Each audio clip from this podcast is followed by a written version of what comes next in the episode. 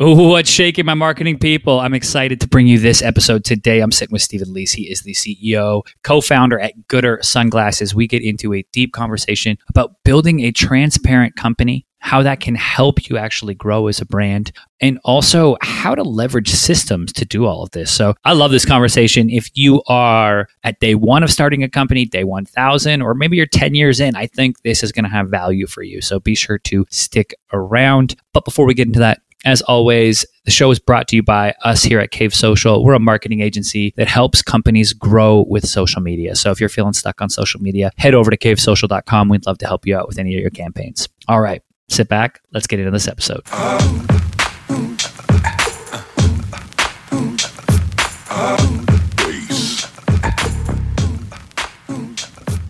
What's going on, everybody? Welcome to another episode of the show. Today, I am happy to welcome Stephen Lease to the show. He is the founder of Goodr Sunglasses, which I own a pair of. Actually, I have a couple pairs. I love the company, and I'm happy to have you here, Stephen. How you doing? Oh, great, Jordan. Thanks for having me. So, before we get into you know where you're at now, building Goodr, I want to rewind the tape a little bit, and I want you to walk me through what brought you to starting Goodr.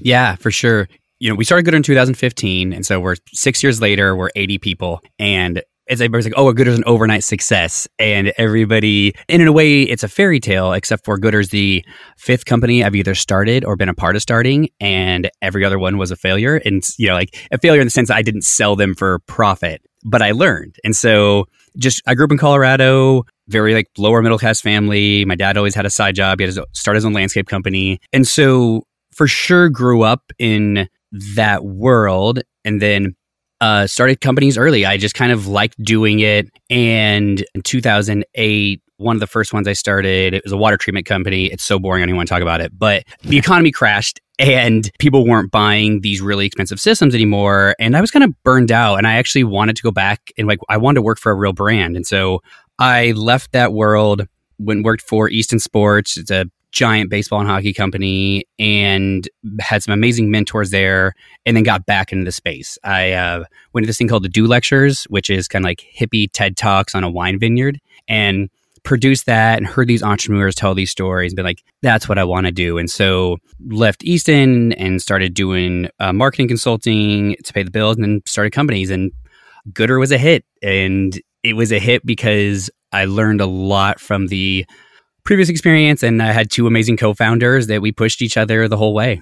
Awesome. I love to hear like how you know those past experiences when you're in them you might not think that they're teaching you those valuable lessons but now they're really setting forward and now you can, kind of see the speed bumps before you get to them and you'd be like okay we need to I, i've seen this before like a distribution maybe problem comes up and it's like or a qa issue and you're like okay we have these checks and balances in place now, right? Where you might have taken those lumps early on. Oh, for sure. And then also, I believe you know, once you kind of fail at a company, it gets easier to fail at another one. And then that means it gets easier to start one. And so that's also just a reality too that that has really, really uh, served me. And, and I encourage anybody to start a side hustle because it's probably not going to work out the first time. And that's okay. The word that comes to mind there is for me like callus. Yeah. Like you have to kind of get that entrepreneurial callus to be like, okay, if this fails, it's okay, but I'm going to go for it instead of sitting there trying to chase perfection instead of progress and never starting and writing another business plan and like uh, never going down and actually like filing the incorporation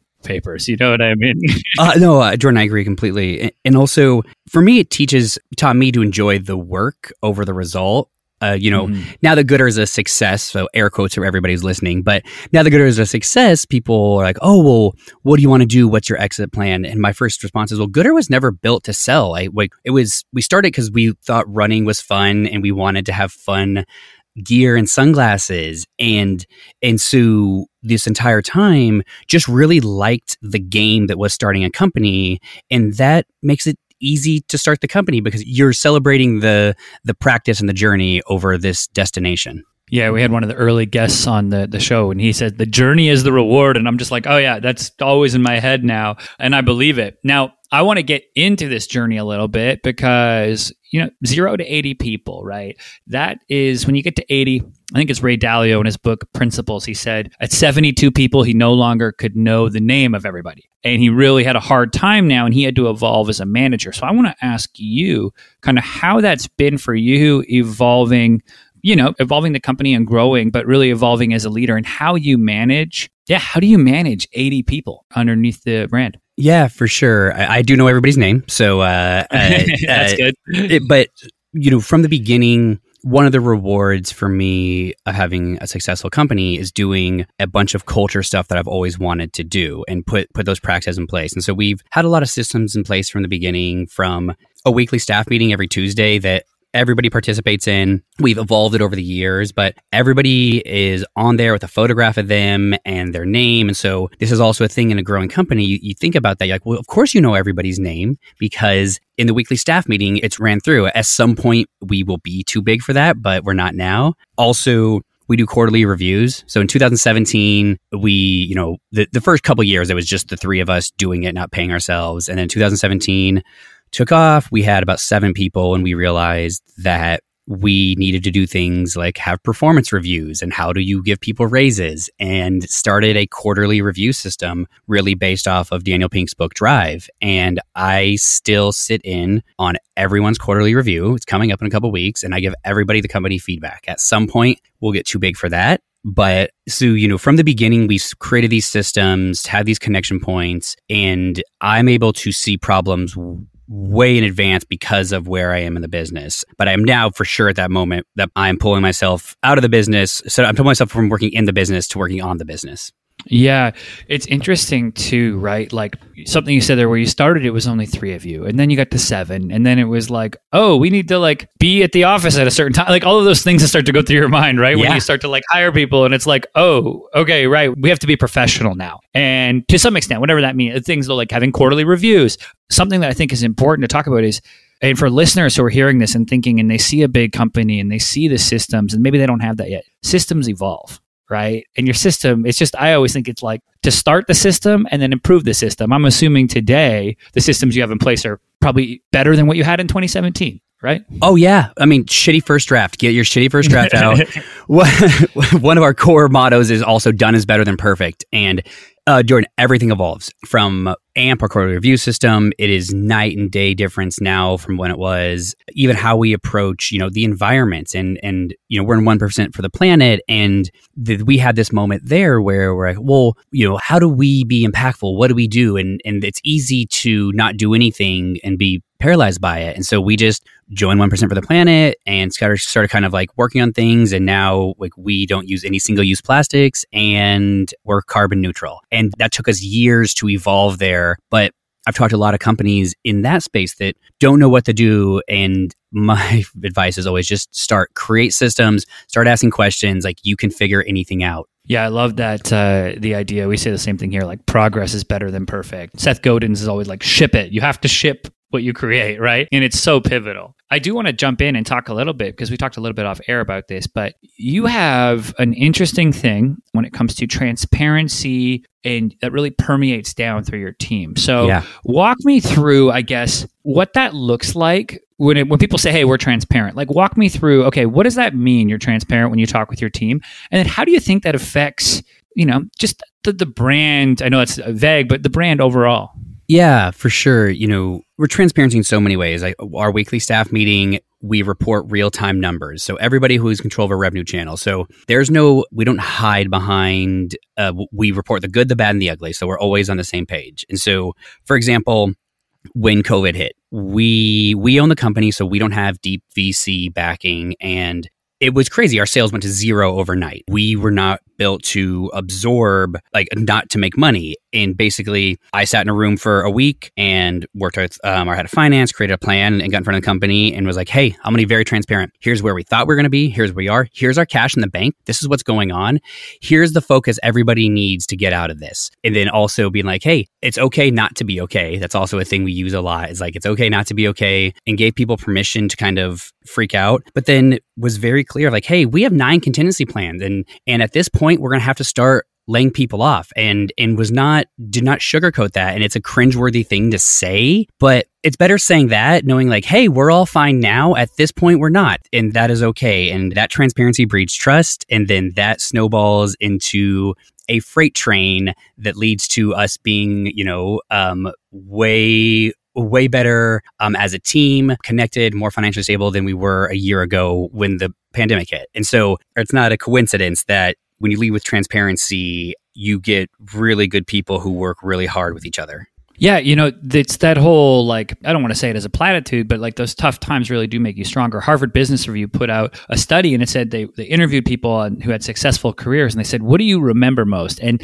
it's they remember most not the huge wins, but the battling back from the huge like blows. And those are the most favorable memories, which kind of comes back to this original point of like the journey is really that the, the reward right? When you're working and, and your team sits there and you're able to be transparent and say hey look everybody it's also it's funny like it builds trust but it's also respect to your employees because they're not dumb they understand covid hit and they're like okay what does this mean for my job and what does this mean for the business right yeah and coming in and acting like everything's all hunky-dory when it isn't isn't helping anybody, right? For sure. And if I'm lying, then that sets the example that other people are lying, or not even lying if I'm not telling the tr- full truth. And I think another thing transparency does is when you allow people to say, I don't know, or I need help, then you can rely on others to solve problems, right? I mean, Jordan, we're a fast growing company, and the amount of things that have shown up that we had no clue how to solve would barely fit in the Grand Canyon. But if you create an environment where like I don't know how to do this, then instead of things getting hidden until it's too late, we can solve it together or find the right person to solve it. And so right, like like this is this all works with each other.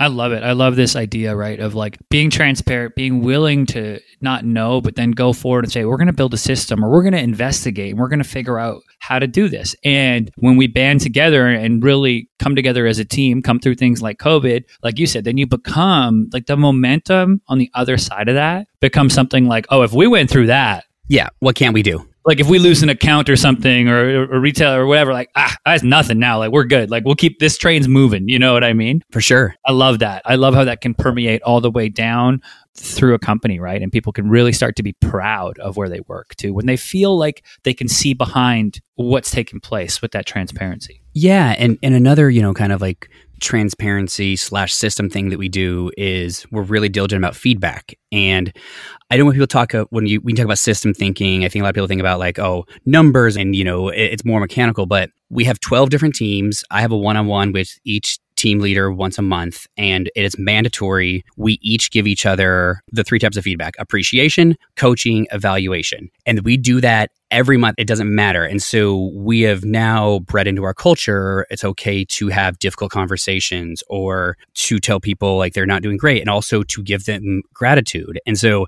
that's a system that we built in that also is breeds transparency and trust and well, and, and, it's a way softer way than a lot of people are used to, but it is also a system that uh, we can't skate. Yeah, and it's a system that stops things from boiling over. Yeah, because if you're continually letting the hot air out or letting the then it's it stops that idea of like explosions in the office. Um, you know where people somebody freaks out and it's like oh that could have been addressed through some candid conversation six months ago. Yeah.